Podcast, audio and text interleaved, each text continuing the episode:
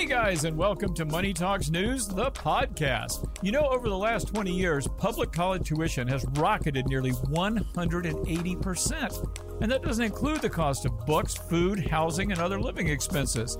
So it could cost you or your kids tens of thousands to get their degree, and it could mean them starting their adult life with debil- debilitating debt.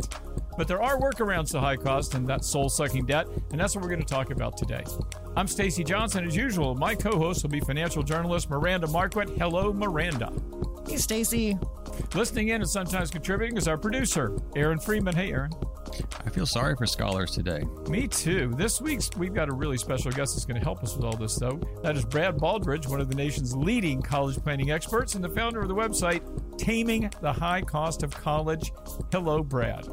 Hi, nice to be here. Yeah, so Brad, you're going to reduce the cost of college to mere pennies by the time this podcast is over. Is that true? Uh, no, I don't have that magic wand. uh, I, but I there's like certainly to, lots, lots you can do. I like, I like to put our guests on the spot immediately, so so I can make it awkward. Okay, before we before we start this uh, podcast, guys, remember we do not offer real financial advice here. We give you some advice, but it's not it's not the kind you take to the bank. You got to do your own research. You got to make your own decisions. Be responsible for your own money. Okay. So now let's start. And I'm going to let Miranda, you've gone through this relatively, or you're going through it now, right? Yeah. Kind of, yeah. yeah. Yeah. My college experience ended in 1978. I paid $600 a semester to go to the University of Arizona, and I was an out of state student. So I could not be less plugged in to this topic. So, Miranda, start us off here. Well, the reason why he says that is uh, my son is currently at community college right now. So uh, I've got my son. We've had a 529 for him since he was six. And uh, now, now we're now we're using that 529 uh, to uh, pay for his college costs. So yeah, but let's talk about that to begin with. One of the biggest surprises for many parents is the price of college just is not what they see on school websites. So, what kinds of things do you really have to prepare for? Right. Well, yeah. First of all, most people need to realize that there's a published price for college and then there's the actual price for college and they can be drastically different um, in in many ways sometimes higher sometimes lower. But again sometimes people talk about just tuition and of course if your student is living on campus there's also room and board. And then beyond that there's personal expenses and travel and books and all the different things that go with that as well. But then when we get to the net price of college again the highest most expensive schools like university of chicago is somewhere approaching 90,000, 85 ish. What?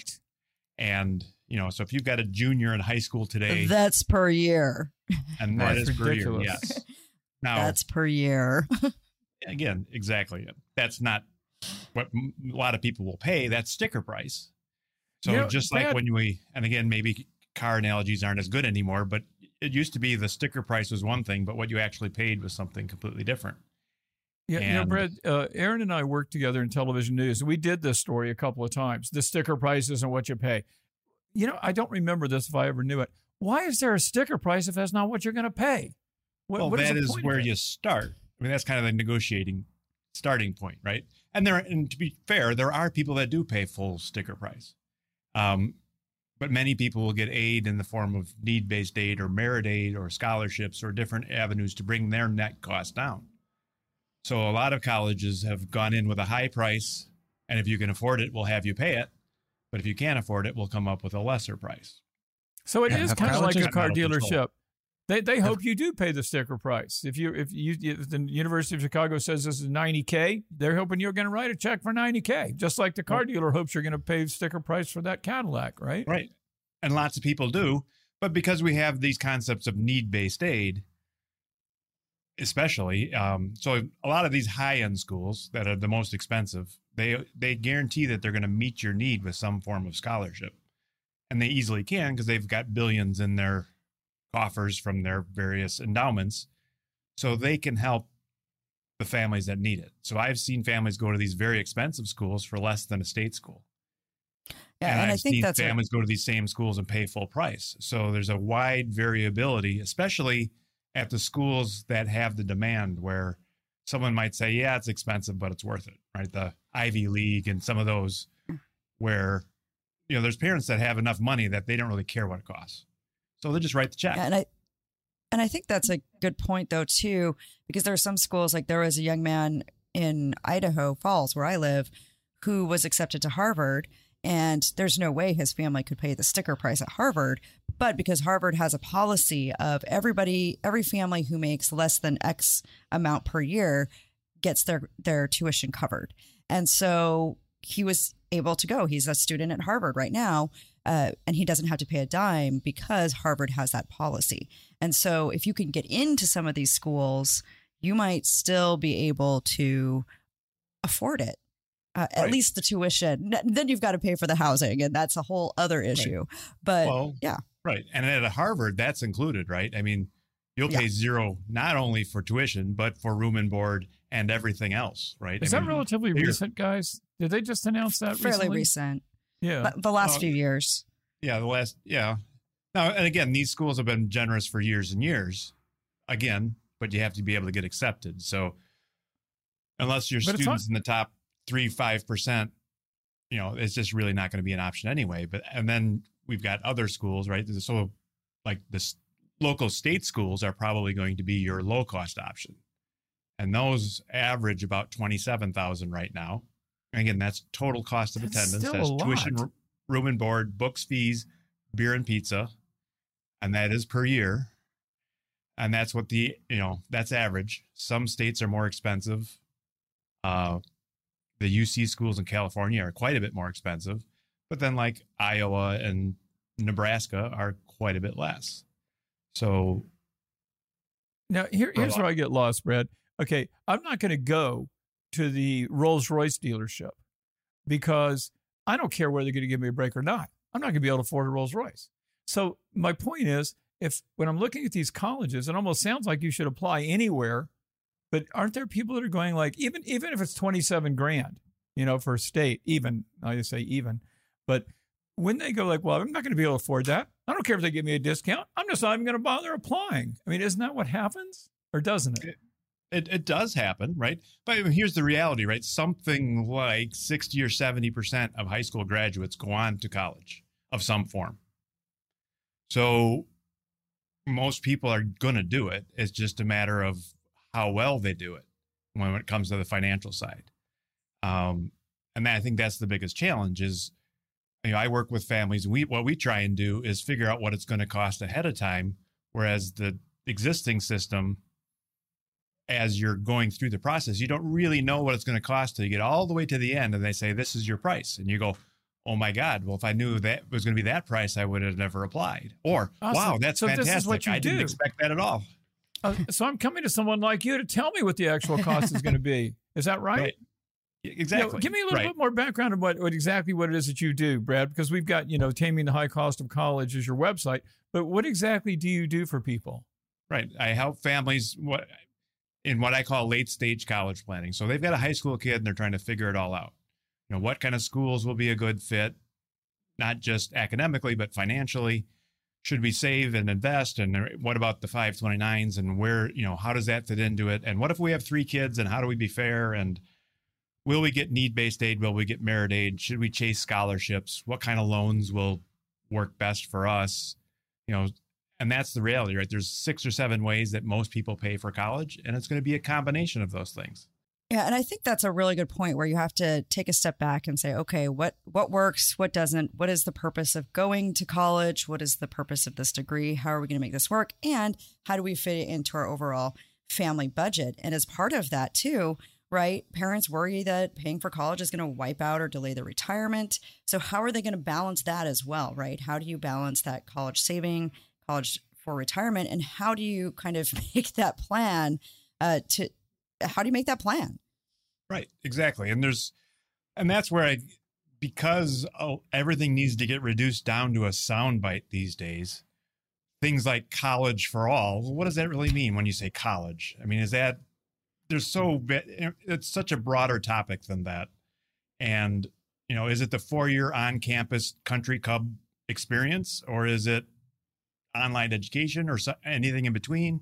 There's lots of different paths. And I think that's where families need to, because it's more expensive now, you don't really want to say, well, we'll just send them off to a college and they'll figure it out when they're there.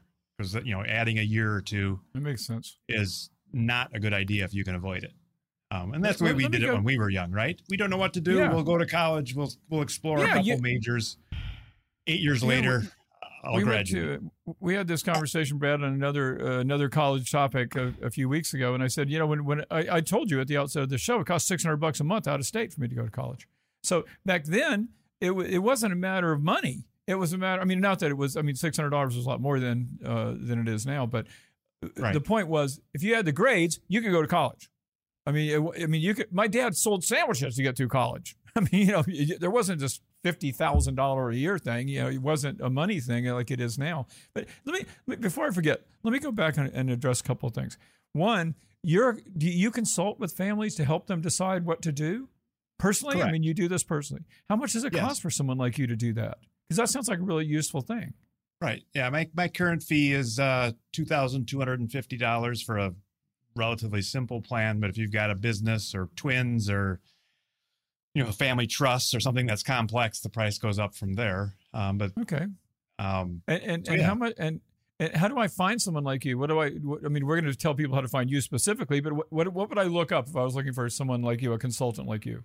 that's the hundred thousand dollar question, right? If we're a new industry, if your if your pipes are leaking, you you know, oh, I got to call a plumber. You just know Right. that.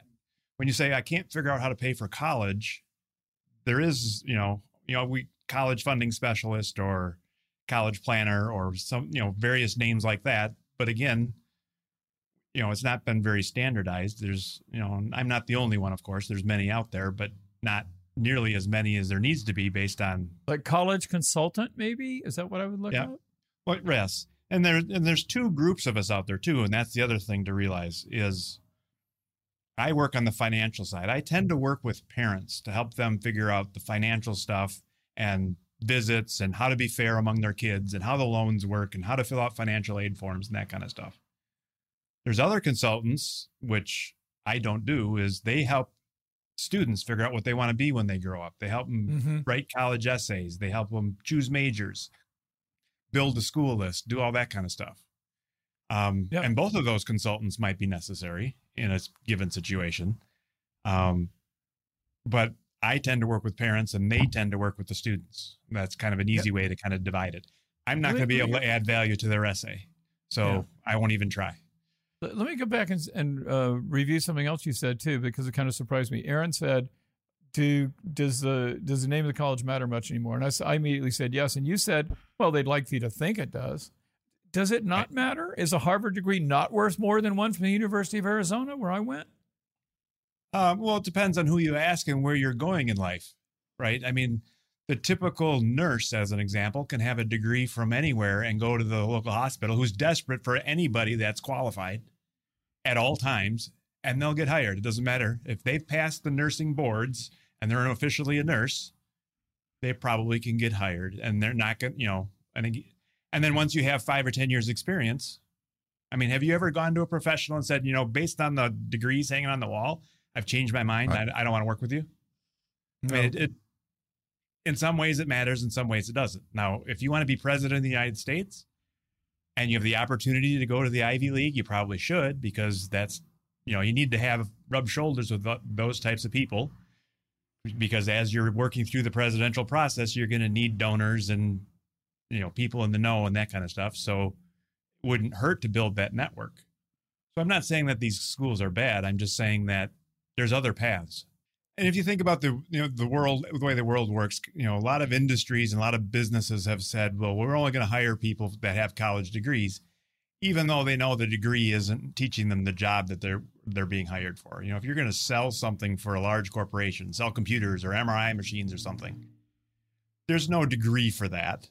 It's not like you're going to learn that in school. You're going to learn it on the job.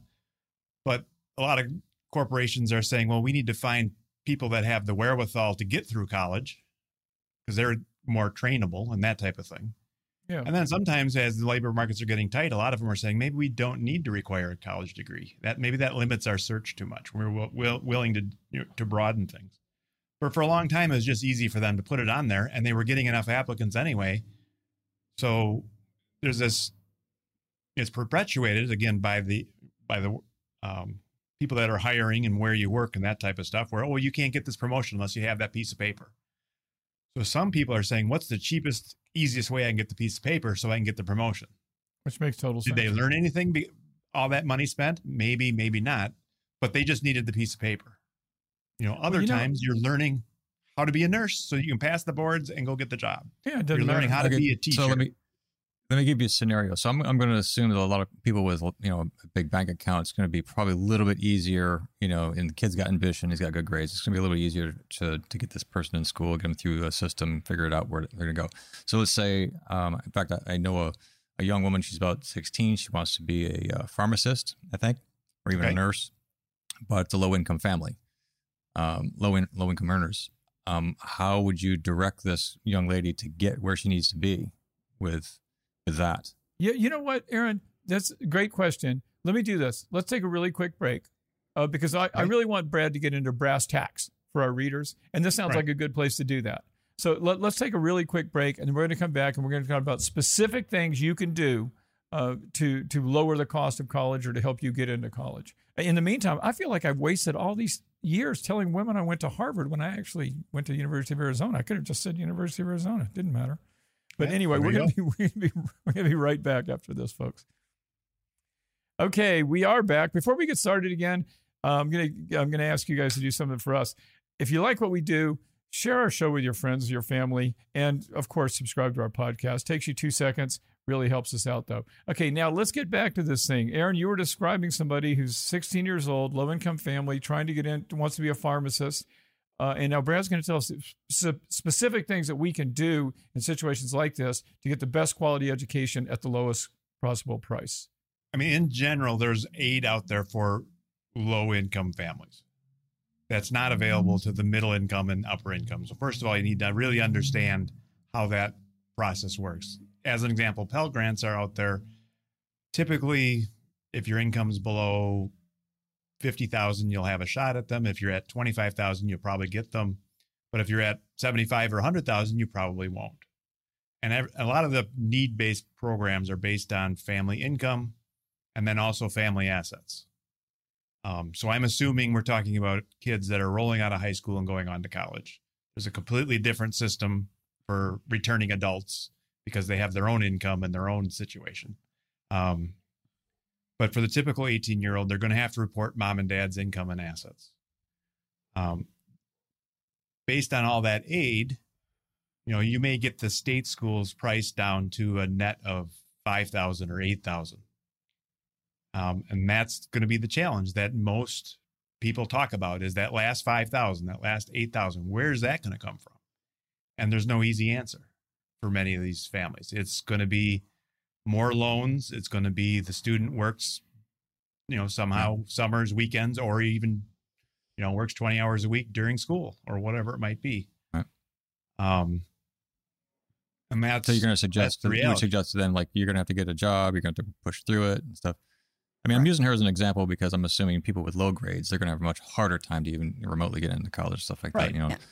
Yeah. Right. And if your grades are really strong, you could go to that more expensive private school, but a lot of times they give you aid. So they start at 50,000 or 60,000, let's say, and the state school started at 25. And both of you get, you know, both of them get you down to net price of 5 or net price of 8 or net price of 10 or something.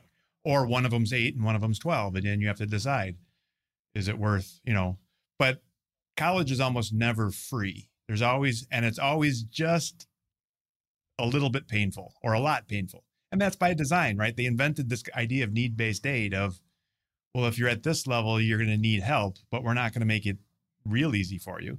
And if you're at this level, you don't need as much help.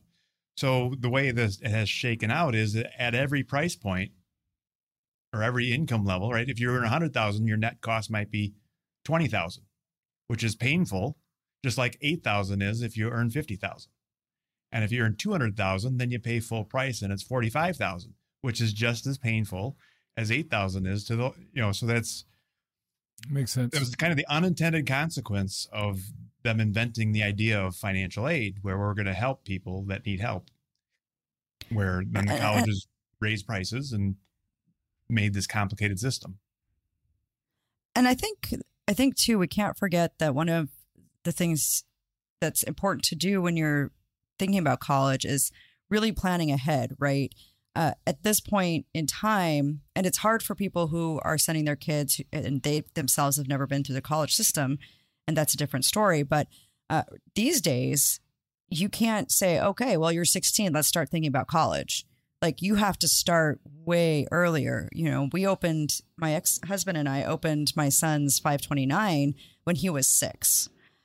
He was six years old when we opened the 529 we could only afford to put like 50 bucks a month in there. And that's all we did. We wanted to focus on retirement and other goals that we had, but we did go ahead and start putting 50 bucks a month in there. And as our, as our, uh, as our financial situation improved, we increased how much we were setting aside and we put more money in that 529 as things went on. And so that really helped. Now that my son's in school, he had enough in his 529 to completely pay for everything housing, uh, tuition, books, everything in his 529 for uh, two years of community college or two years at a you know more expensive school. He decided he looked at the numbers he looked at everything else and he said well you know i want to start at community college. What if i don't know what i want to do? And he did. He actually took a semester off because he had started on a track when he started taking the classes he didn't like it so instead of like spending more money out of the 529 he said let's take a semester off i'm going to meet with a career counselor meet with an education counselor at the school we're going to figure this out and then I'll go back. And now he's back in school on a different track. Part of what's helping him pay his tuition as well is he's on the esports team. That's a thing now. Esports is a what? thing now. You can wait, wait, wait. what is that? It's it's it's it's gaming, right? It's it's, Oh, it's online ga- gaming. It's online gaming. They call it esports. My son's on the esports team. Can you get a scholarship for esports? It's it's paying Yes. half his tuition. Come yes, on. yes. I'm not even kidding you. It's paying half his tuition, uh, and this is just at a community college in Idaho. And so there's really all sorts of things you can kind of do as you start looking through. There's sorts of all sorts of weird little scholarships. Uh, Idaho has a specific scholarship that if you maintain a certain GPA, they'll pay 25% of your tuition. So really look into, you know, these state school programs and say, okay, what do you have? What's going on? How can we bring that cost down? And while you're at it, you make sure you fill out that free application for federal student aid, that FAFSA. Make sure you fill that out because you will not get the government grants, uh, the federal student loans, or the federal work study programs without filling out that FAFSA. Right.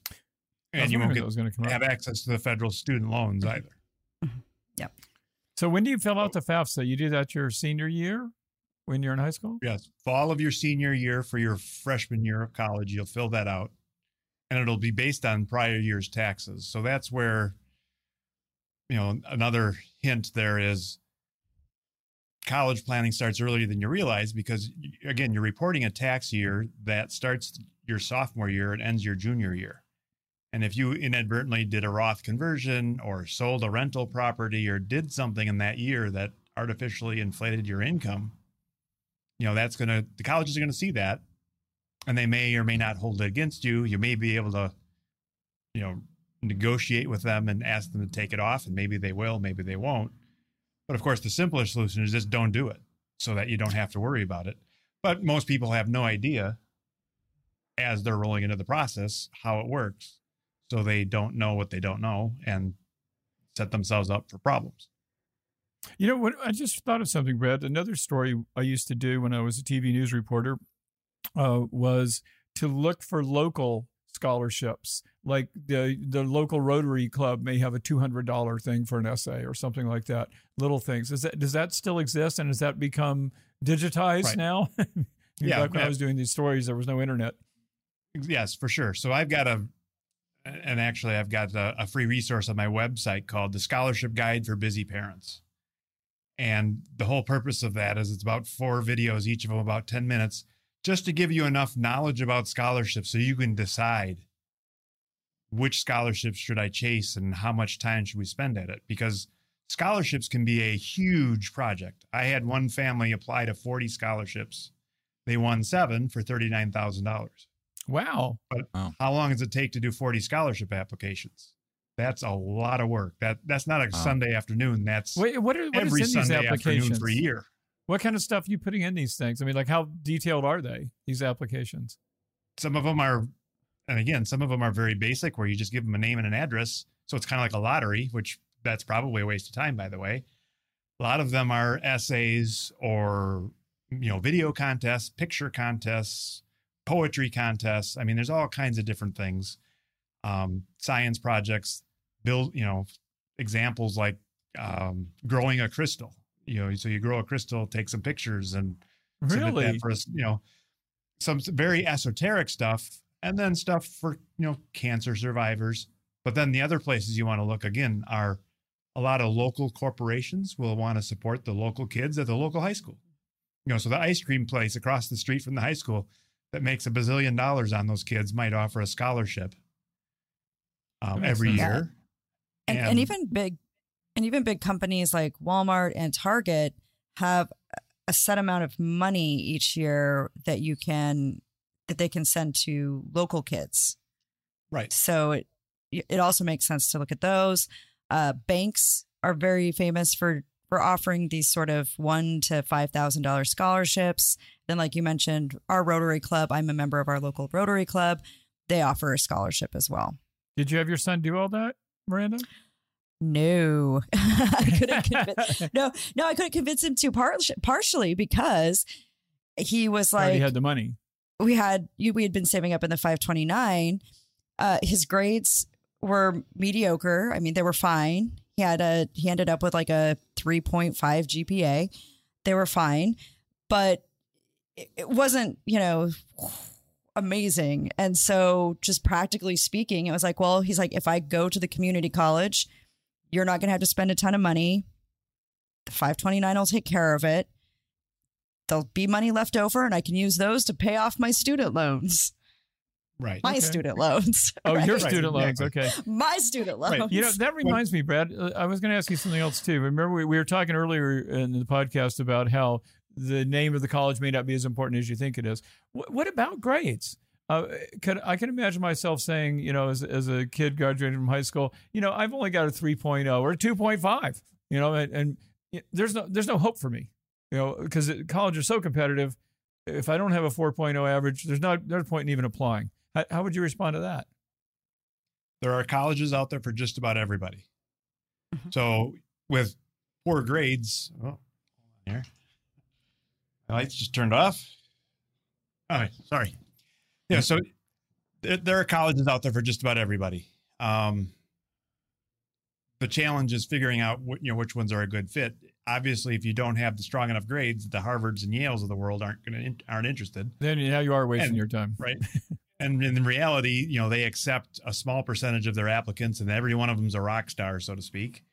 So most people aren't. That's not their path. But even your local, you know, some states are more competitive than others, but your local flagship state school might be relatively competitive, Mhm. where you've got to have, you know, top 10 or 15% of your class, whatever that means, and strong test scores, perhaps. Um, and you have to take college prep material. So you have to take some AP courses if they're available, not necessarily full boat of them, but some. So again, learning about that when you've got a sophomore or junior, um, so that you understand, you know, is it better to get an A in a, in a basic course or a B in a challenging course? Well, some colleges are going to say, neither one of those works for us. We need you to get an A in the challenging course. That's the only Mhm. option as far as we're concerned. Um, and if that's you know, so for some families it's you know Harvard or bust. For other families, it's how are we going to get to any college anywhere at a reasonable price? So those are completely different planning situations, and that's the challenge. I think is a lot of people confuse. You know, there's just a wide range of strategies. There's a wide range of things that you can do, and you need to you know pay attention to what's relevant for you. Again as an example there's many families out there that are never going to get any sort of need-based aid but they might be good candidates for merit aid. You know take a, a kid that can get into just barely get into something like a notre dame or a rice or something like that. They might be a strong candidate at a loyola Mhm. and get a $20000 scholarship. And they might be able to get a full ride at Carroll University or University of Dubuque or I mean, a number of different small schools that most people have never heard of. Yeah. The challenge is Um, both parents and students are saying, well, I want to go to that name brand school I could just barely get into because it's got the name brand. And I don't want to go where it's free just because it's free. And that's the the challenge of you know what makes sense for your family. And if you can afford to pay, right? If you're going to give up the lake home so you can pay crazy amounts for college, I think that's a reasonable decision. But if you're going to blow up your retirement to pay for college, Hmm. maybe you want to think twice. Yeah, definitely. Okay. Boy, talking to you, Brad, makes me so happy. My college days are behind me. This sounds like such a pain. I feel sorry Right. for students. I I guess wanna- we I went through to this circle too back- when, when we were in college, but it just seems horrible. What were I you wanted gonna say? circle back to the scholarships. Um, so people don't get discouraged when they're applying for scholarships. Uh, on the on the quality ones, how many of those are they handing out a year? You know, you're massive amounts of students applying for these things. Uh, how many of those are actually being handed out? So you can go like, "Well, I've been applying for this. Am I actually going to get it?" right? But there's again, it's still a small, you know, there's billions of dollars of scholarships. A lot of them are coming from the colleges themselves. So you need to understand the need based aid and the merit aid of the colleges you're applying to, because that's a one of the biggest sources of aid and scholarships. But outside scholarships or private scholarships, there's a lot of those as well, probably billions of dollars. But Oh, yeah. it's, it's still a very small percentage of the overall cost that people, you know, it's a multi-billion dollar industry, higher education. So Do you do you, um do you also uh, encourage fast tracking? So like, say you got a you got a six year program, but you push to try to get them to do it in five, save a whole year's worth of cost. yeah, right. There's all kinds of strategies around. There's direct admit programs that will go directly to pharmacy or directly to physical therapy, where you graduate with a master's or even a PhD in six or seven years. And those are appropriate for some and not others. And, and that's the challenge. There's lots to understand and lots of opportunity. Some of it might be right for you. Yeah. And I think Cool. another thing along with that is making use of uh, concurrent enrollment programs. Uh, many schools have these concurrent enrollment programs. High school, where- college. Yes, where you can Yeah. do that. And my, my son actually did some of that as well. He got his, he's got a humanities uh, credit for college because he took a concurrent enrollment Spanish course. He's also done math and English. And so you can do that. And in a state like Idaho, and you can check into your own state, in a state like Idaho, it's actually possible to graduate from high school with your associate's degree already finished. Wow. That's and wild. so, right. And with these programs, depending on the state you're in and the program that you have, in Idaho, for instance, uh, you can take up to a certain number of credits for free. And then you pay a nominal amount, something like 30 or $40 a credit. So you can actually do this fairly cheaply if you look ahead and say, okay, is there a concurrent enrollment program? Is there a way for me to get some of these classes done earlier? Uh, the AP route isn't as good as it used to be. I, I got some of my classes from college cut Mhm. off uh, because I did have an AP uh, score and was able to apply that. But this concurrent enrollment, if you can get that, that's one of the best ways to knock out, especially some of your general education credits and save some time and money in college. Right. Cool. Yeah. And you know, and my son was able to get 16 or 18 credits through the AP program when but it really depends on the college you're pursuing and the majors you're looking for and that kind of stuff. You know, again, as an example, a nursing degree, you're going to take the same courses no matter what. It's a cohort, they take all the classes together. Everybody takes the same classes. You're not going to test out of much because you have to have all the nursing curriculum because you have to be able to pass the boards at the end.